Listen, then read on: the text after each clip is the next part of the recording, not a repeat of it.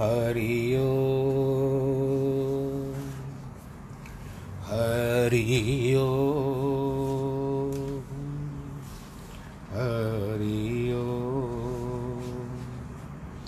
गुरुर्ब्रह्मा गुरुर्विष्णु गुरुर्देवो महेश्वर।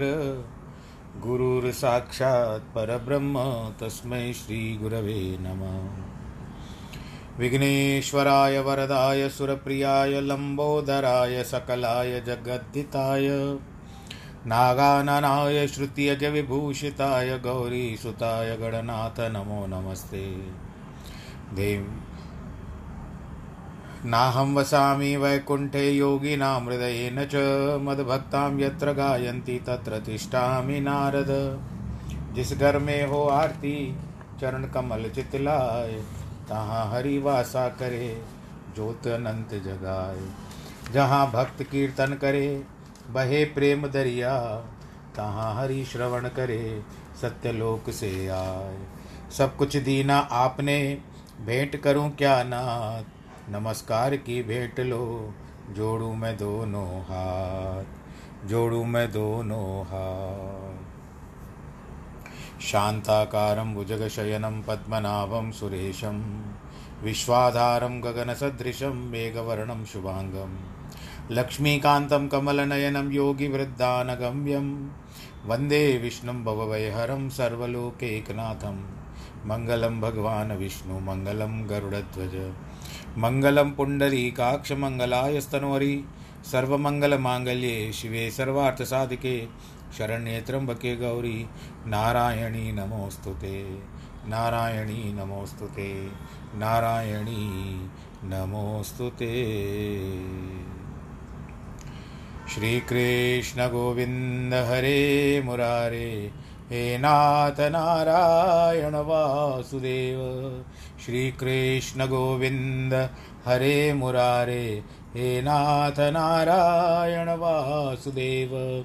हे नाथ नारायण वासुदेव श्रीनाथ नारायण वासुदेव, हे नाथ नारायण वासुदेव श्रीनाथ नारायण वासुदेव। नारायणं नमस्कृत्यं नरं चैव नरोत्तमं। देवीं सरस्वतीं वा व्यासाय कृष्ण। देवीं सरस्वतीं कृष्णाय नमो नमः। कृष्णाय वासुदेवाय। हरये परमात्मने। प्रणतक्लेशनाशाय गोविन्दाय नमो नमः। ॐ नमो भगवते वासुदेवाय। ॐ नमो भगवते वासुदेवाय। प्रिय श्रोतागणों, आज माता गौरी का दिन और सुहागने जो नियम बनाए गए हैं बड़ों के द्वारा शास्त्र विदित। आज बड़े बड़े प्रेम से माता गवर्जा की पूजा गौरी के रूप में करती है और जल इत्यादि चढ़ाती है, दूध इत्यादि चढ़ाती है और आप सबको जो तीज का त्यौहार है आज, उसकी बहुत बहुत बधाई हो। माता के कई रूप हैं। तो आज इसके लिए हम उस तीज के त्यौहार की आपको बधाई देते हुए वापस से भगवत गीता ज्ञान की ओर चल रहे हैं। उस वांगमयी सुनने को, वाणी को सुनने के लिए कानों को केंद्रित करें, ध्यान को केंद्रित करें। और तेरहवें अध्याय में हम चले। सोलवा श्लोक बता रहे हैं। अविभक्तम च भूतेषु, विभक्तिमेव च स्थितम। भूतर्भर्त च तज्ञो तजज्ञेयम ग्रसिष्णु प्रभ विष्णु च। विभाग रहित एक रूप से आकाश से सदृश परिपूर्ण होने पर भी चराचर संपूर्ण भूतों में विभक्त के समान अलग हो जाता है, स्थित प्रतीत होता है। अलग होते हुए भी एक दिखता है। अर्थात जैसे महाआकाश विभाग रहित स्थित हुआ, गढ़ों में अलग अलग दिखाई देता है। वैसे परमात्मा सभी भूतों में एक है, पर सबके भी भीतर अलग अलग प्रतीत होता है। वह तत् जाने परमात्मा विष्णु रूप से भूतों का धारण पोषण करने वाले विष्णु और रुद्रद्रव में संहार करने वाले शिव, ब्रह्म को उत्पन्न करने वाले प्रभु विष्णु हैं। ब्रह्मा से लेकर चीटी तक संपूर्ण ब्रह्मांड के सभी प्राणियों में एक ही आत्मा है, वह भिन्न भिन्न रूप से सभी में व्याप्त है। सभी प्राणियों में एक ही ज्योति है। और वो कौन सी ज्योति है? प्रश्न उठता है कि एक प्राणी के एक प्राण चले जाने पर सभी के प्राण फिर क्यों नहीं जाते? अथवा एक ही व्यक्ति के दुखी होने पर सब दुख दुख अनुभूति क्यों नहीं होती? कोई राजा तो कोई भिखारी, कोई भक्त तो कोई कोई पामर, कोई चोर तो कोई साधु, कोई मूर्ख तो कोई सयाना, कोई जन्म लेता है तो कोई मरता है, कोई युवक है तो कोई अतिव्रत कोई स्वस्थ है तो कोई बीमार।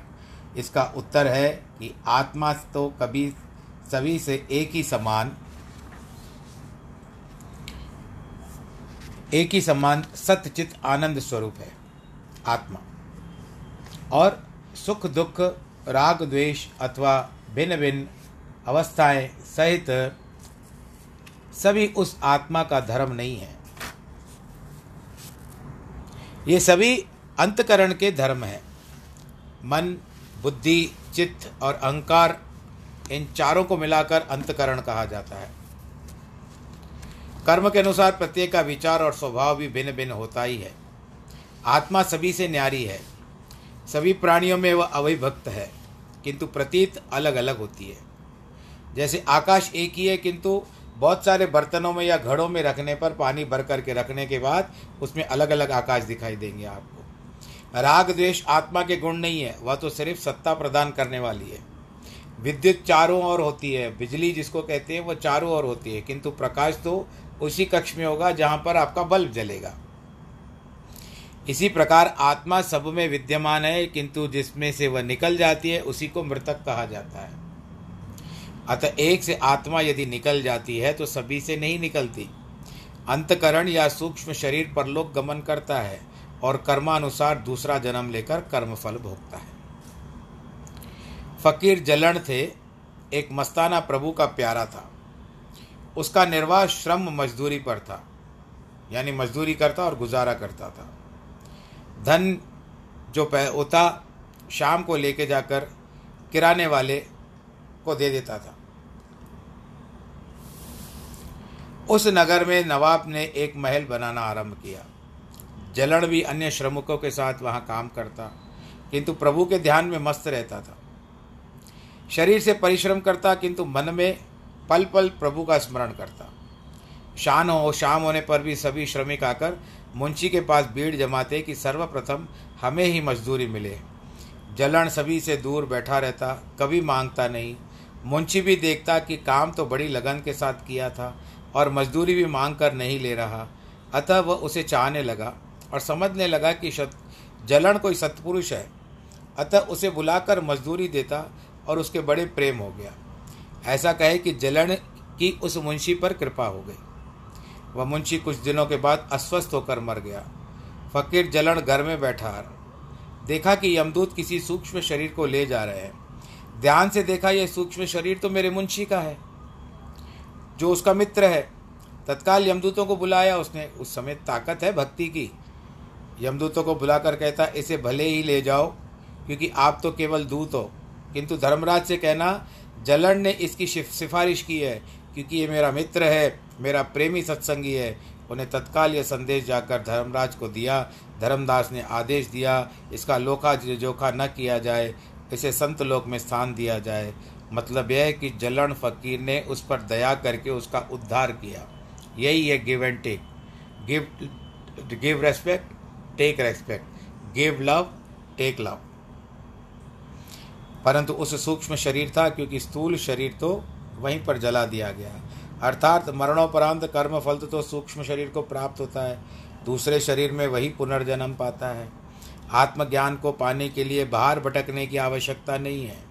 वह आत्मा तो अंदर ही है, अंदर ही प्राप्त होगा। गुरु गोविंद सिंह के शिष्य दीवान नंदलाल ने फारसी में लिखा है कि चिराग बेहू, दामी, गर्दी।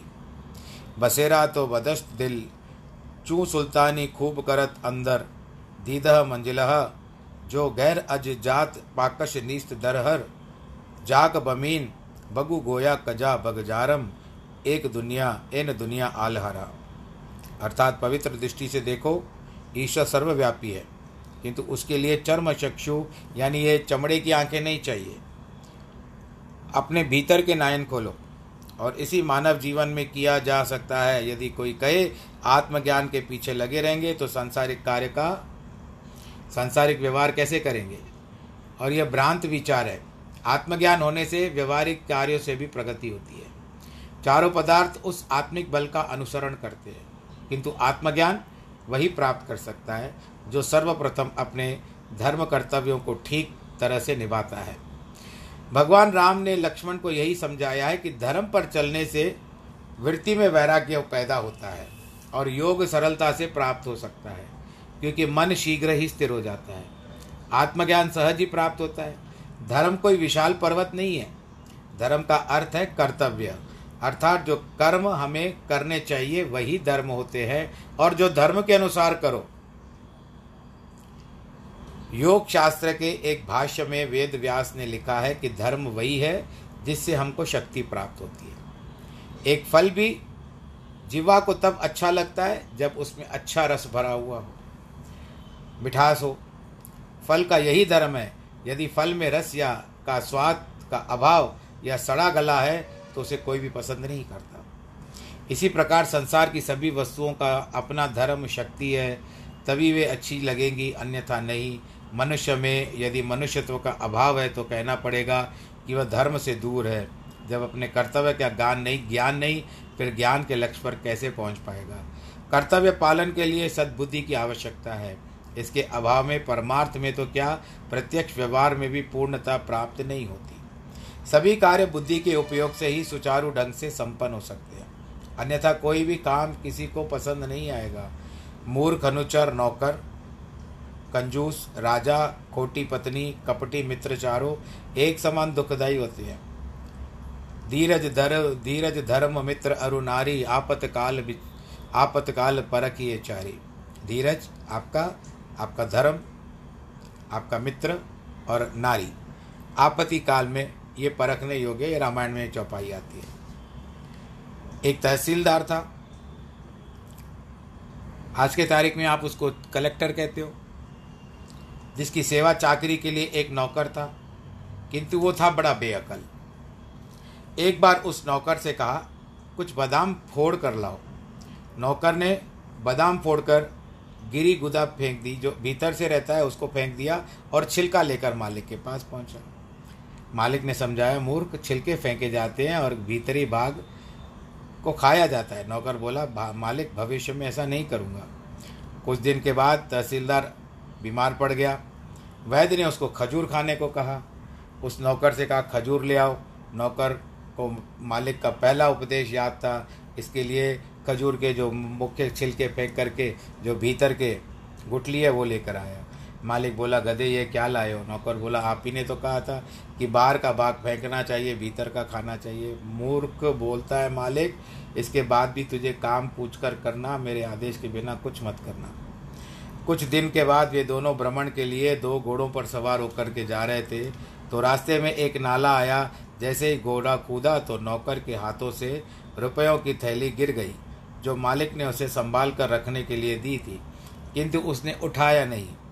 मन में सोचा, मालिक का कोई आदेश ही नहीं है। जब दोनों नगर में पहुँचे तो मालिक ने थैली मांगी। नौकर ने भोलेपन से कहा, वह तो गिर गई। मालिक ने बिगड़ बिगड़ पूछा, आप उठाई क्यों नहीं? नौकर ने कहा, स्वामी, आप ही ने तो कहा था कि जब तक मैं आदेश न दूँ, आप, तुम कोई काम न करना। तहसीलदार बोला, यदि कुछ गिर भी जाता है तो उसे उठाना चाहिए। दूसरी बार भी जा रहे थे तो घोड़े की लीद की थी। नौकर उसे उठाकर तौलिए में लपेट कर रखने लगा। जब अपनी मंजिल पर पहुँचा, तहसीलदार अपने डेरे पर पहुँचा, उसके कुछ मित्र मिलने के लिए आए। नौकर ने वह लीद से भरा तौलिया उनके समक्ष रख दिया। दस साल से समझा कि ये कुछ फल लाने, लाया है खाने के लिए। सब कुछ ने खोल करके देखा तो बदबू उठने लगी। अर्थात सेवक यदि है तो वह भी बुद्धिमानी हो, बुद्धिमान होना चाहिए। मूर्ख सेवक या नौकर भी दुख ही देता है। भगवान को के सेवक बनेंगे तो बुद्धिमता पूर्वक व्यवहार हो। सादगी होनी चाहिए, सरलता होनी चाहिए, परंतु बुद्धिमानी भी होनी चाहिए। न कि मूर्खों जैसा व्यवहार करें। मान सम्मान भी बुद्धिपूर्वक व्यवहार करने से प्राप्त होता है। राजा है किंतु कंजूस है तो प्रजा का कल्याण कैसे करेगा? यदि लोगों ने सिर्फ़ बलपूर्वक एक टैक्स को लेकर के अपना कोष भरता जाता है, प्रजा की भलाई का नहीं सोचता, उनकी ओर ध्यान नहीं देता तो ऐसा राजा भी हमको आँखों से नहीं बाएगा वो कांटे की तरह चुभ जाएगा। एक राजा था, बहुत बड़ा कंजूस। एक नट और नटी नटी। नाटक करने वाले स्त्री पुरुष उसको अपना खेल दिखाने आए। सभा में आकर उन्होंने निवेदन किया, महाराज, यदि आपका आदेश हो तो हम अपना गाना आपको सुनाएँ और अपने खेल का प्रदर्शन करें।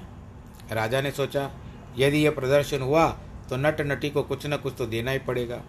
अतः उसने उत्तर नहीं दिया। दो चार दिन नट नटी ने प्रतीक्षा की फिर मंत्री से निवेदन किया, मंत्री ने उसे स्वीकार किया। एक रात को खेल के प्रदर्शन की व्यवस्था की गई। रात्रि को दस बजे प्रदर्शन प्रारंभ हुआ। प्रातः चार बजने लगे। सभी श्रोताओं को बहुत आनंद आया, किंतु राजा ने भी कुछ पुरस्कार आदि नहीं दिया। इसीलिए दूसरे भी नहीं दे पा रहे थे, क्योंकि ऐसा करने का अर्थ था कि राजा का अपमान हो जाता। नट नटी ने मन में कहा, कहाँ पर आकर फंस गए हम लोग? अतः उन्हें कोई संकेत में गाते गाते परस्पर बोलना शुरू किया। सोचा कि हो सकता है ऐसा करने से कुछ प्राप्त हो। नटी तबले के ताल पर बोलने लगी। रात घड़ी भर रह गई, थाके पंजर आ। कहे नटी, सुन माल देव क्यों कर मधुर कर ताल बजाए? रात्रि समाप्त होने को आई है। शरीर भी थक गया है। कुछ मिलने की भी आशा नहीं है। हे मालदेव उस नाटककार का नाम था, नाटक वाले का नाम था। तेरे हाथ में भी फिर भी इतनी मधुर ताल क्यों बज रही है? नट ने कहा, बहुत गई थोड़ी रही, थोड़ी भी अब जाए। कहे नट सुन नायका, ताल में भंग न पाए, इसीलिए मधुर ताल बजाए। अर्थ क्या होता है? बहुत रात्रि बीत गई, थोड़ी सी रह गई है। वह भी बीत जाएगी। हमें क्यों अपने कर्तव्य कर्तव्य से पीछे हटे? अतः यह सोचकर मेरे हाथ ताल में भंग देने के लिए नहीं पड़ रहे उल्टा मधुर स्वर बजा रहे हैं। तुम भी वैसा ही करो। यह सुनते ही एक पगले से दिखने वाले महात्मा ने अपने शरीर का ओढ़ा हुआ कंबल उतार कर उन्हें दे दिया। राजकुमार जो वहीं पर उपस्थित था, उसने अपने रत्न जड़ित कंगनों को जोड़ा और उसकी जेब में पड़ा हुआ था, उसकी ओर फेंक दिया। राजकुमारी भी वहीं पर थी। उसने अपना नवलखा हार उतारकर नट नटी को दे दिया। यह सब कुछ देखकर राजा आश्चर्यचकित हो गया। उसने तत्काल आदेश दिया, प्रदर्शन बंद हो। प्रातःकाल सभा में महात्मा, युवराज, राजकुमारी नट नटी सभी उपस्थित हो। प्रातः सभा में राजा ने महात्मा से पूछा, तुमने अपना कंबल उतार करके क्यों दिया? महात्मा बोला, राजन, उन्होंने मुझे महान उपदेश दिया। वस्त्र आदि के मोह के कारण कभी कभी मेरा भक्ति में भंग पड़ जाता है। कहीं से कोई चुरा न ले जाए, उन्हें शिक्षा दी कि बूढ़े हो चले हो, आधे से जीवन तो अधिक बीत चुका है, शेष जीवन भी बीत जाएगा, उसकी क्यों चिंता करते हो? अतः मैंने कंबल उतार करके उनको दे दिया। दूसरा तो मेरे पास कुछ भी था ही नहीं। पुत्र से पूछा तो उसने कहा, पिताजी, आप हैं कठोर स्वभाव के और आप थोड़े कंजूस भी हैं। मैं कर्जा ले लेकर अपना जीवन बिता रहा हूँ। मन में विचार आता है कि आपकी हत्या करवा कर मैं ही सिंहासन पर अधिकारी बन जाऊँ, ताकि मेरा धन का अभाव दूर हो जाए, कर्जा चुक जाए। इन्होंने मुझे शिक्षा दी कि आप, आपका इतना जीवन तो बीत चुका है, शेष जीवन भी बीत जाएगा। मैं अपना कर्तव्य निभाऊं, अधर्म के विचारों को त्याग दूँ, इस उपदेश के कारण मैंने कंगनों को जोड़ा, का जोड़ा उनको दे दिया। राजा ने अपनी कन्या से पूछा, तूने नट नटी को अपना नौ लख आहार क्यों दिया? वह बोली, पिताजी, मेरी आयु पच्चीस वर्ष है, किंतु अभी तक मेरे विवाह के विषय में आप निश्चिंत हैं। आपने निश्चिंत है, यानी किया नहीं है कुछ व्यवहार। अभी तक विवाह नहीं कराया। अतः मैंने सोचा, मैं स्वयं घर से भागकर मंत्री पुत्र से, के मंत्री के पुत्र से विवाह कर लूँ। किंतु उनके उपदेश से मुझे सुमति दी कि यह कलंक का मार, काम मत करो। राजा बूढ़ा हो गया, इसकी शेष जीवन तो है कितना इतना जीवन बीत गया तो बाकी भी जल्दी बीत जाएगा तो तेरा भी विवाह हो जाएगा।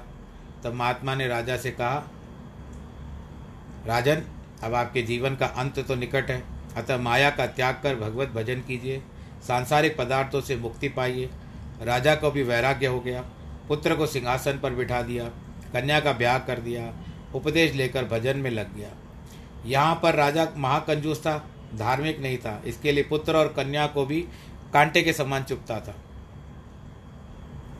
इसी प्रकार खोटी पत्नी जो पति पतिव्रत नहीं, जो धर्म का पालन नहीं, कांटे के समान है। सुख के समय जो अपने पति को धिक्कारती है और मित्र जो पीठ में छुरा गोपे, तुलसीदास ने ठीक ही कहा है कि धीरज धर्म, मित्र रुनारी आपतकाल परखिए चारी। इस परमात्मा के सेवक बनना चाहते हैं, उसकी सेवा भी बुद्धिमता पूर्वक ही करनी चाहिए। परमेश्वर की आज्ञा का पालन हमारा प्रथम कर्तव्य है। यह आज्ञा वेद, पुराणों और संतों के वचनों से प्राप्त होती है। इस श्लोक के अंतिम भाग में भगवान कहते हैं कि आत्मा ही शरीर का आधार, नाश करने वाला और उत्पन्न करने वाला है। माता के गर्भ से लेकर जन्म ग्रहण करने से मरण पर्यंत ईश्वर ही तो पोषण करता है। गर्भ में जीव को माता के आहार से ही रस के रूप में आहार प्राप्त होता है। बाहर पिंड रूप में आने से पहले माँ के स्तनों में दूध पैदा होता है, जिसको वो पीता है, क्योंकि उस समय उसके दांत नहीं होता है, अतः कुछ खा नहीं सकता। इसका सुंदर वर्णन सुखमणि की अष्ट चतुर्थ अष्टपति की प्रथम पौड़ी में हुआ है। हमें उपदेश दिया है कि प्राणी, तू ऐसे प्रभु का स्मरण कर जिसमें शैशव अवस्था यानी बालापन में तुझे दूध दिया। संसार में खाने पीने के लिए अनेक स्वादिष्ट पदार्थ दिए। बुढ़ा बड़ा में संतान या अन्य कुटुंबी सेवा करते। हैं परंतु ऐसे दयालु प्रभु के गुण हम भूल बैठे हैं। प्रभु तो प्रत्येक प्राणी का पालनहार है। यह विश्वास धारण करना आवश्यक है तो यह विश्वास धारण करता है। वही सुखी और शांत रह सकता है। इस विश्वास का एक उत्तम उदाहरण शास्त्रों में आया है, बताते हैं। एक पंडित बड़ा विद्वान था। एक राजा भी उसके पास अति प्रेम और श्रद्धा से सत्संग करता था। अनेक प्रेमी जन आकर के उसे सुनते थे। समाप्ति का दिन आया तो राजा बोला, भगवान, आदेश कीजिए, कोई सेवा हो तो कहिए। पंडित बोला, राजन, प्रारब्ध मेरा दास है, वह स्वयं सेवा करेगा। राजा ने कहा, उसके प्रारब्ध पर विश्वास किया है, अतः मुझे यह देखना है कि वह कैसे उसकी सेवा करता है। वस्तुतः प्रारब्ध ऐसा करता है परंतु हमें धैर्य, संतोष और कृतज्ञता होनी चाहिए। उस दिन राजा ने सिर्फ़ एक रुपया पंडित को भेंट दिया। सिर झुकाकर प्रणाम किया। पंडित जी ने उसको भी प्रसन्न हुए। बड़ी प्रसन्नता से उसको लेकर प्रभु का आभार माना। एक रुपया लेकर आया अपने घर में। अपने भोजन के निमित्त उसने किराने वाले से ऋण लिया था। वह एक रुपया जाकर के उस किराने वाले को दे दिया। उसे बोला शेष पैसे बाद में दूँगा। दुकानदार था अत्यंत सज्जन पुरुष। उसे लगा कि राजा का व्यवहार उचित नहीं है। वह पंडित से बोला, स्वामी, मुझे आपके पैसे नहीं चाहिए। जब आप मेरे पास रहे तो कथा करें। वहाँ राजा की बड़ी अपकीर्ति हुई कि इस पंडित से कथा कराई और भेंट में केवल एक रुपया दिया। मंत्री के कानों में जब यह संवाद पहुँचा तो उसने राजा को समझाया, राजन, पंडित का पालन पोषण तो प्रभु कर ही रहा है। किंतु क्या आप समझते हैं कि आप उसे पाल पोष रहे हैं? इन महात्माओं के सत्संग या उपदेश का मूल्य तो कोई नहीं चुका सकता। यथाशक्ति दान देना आवश्यक है।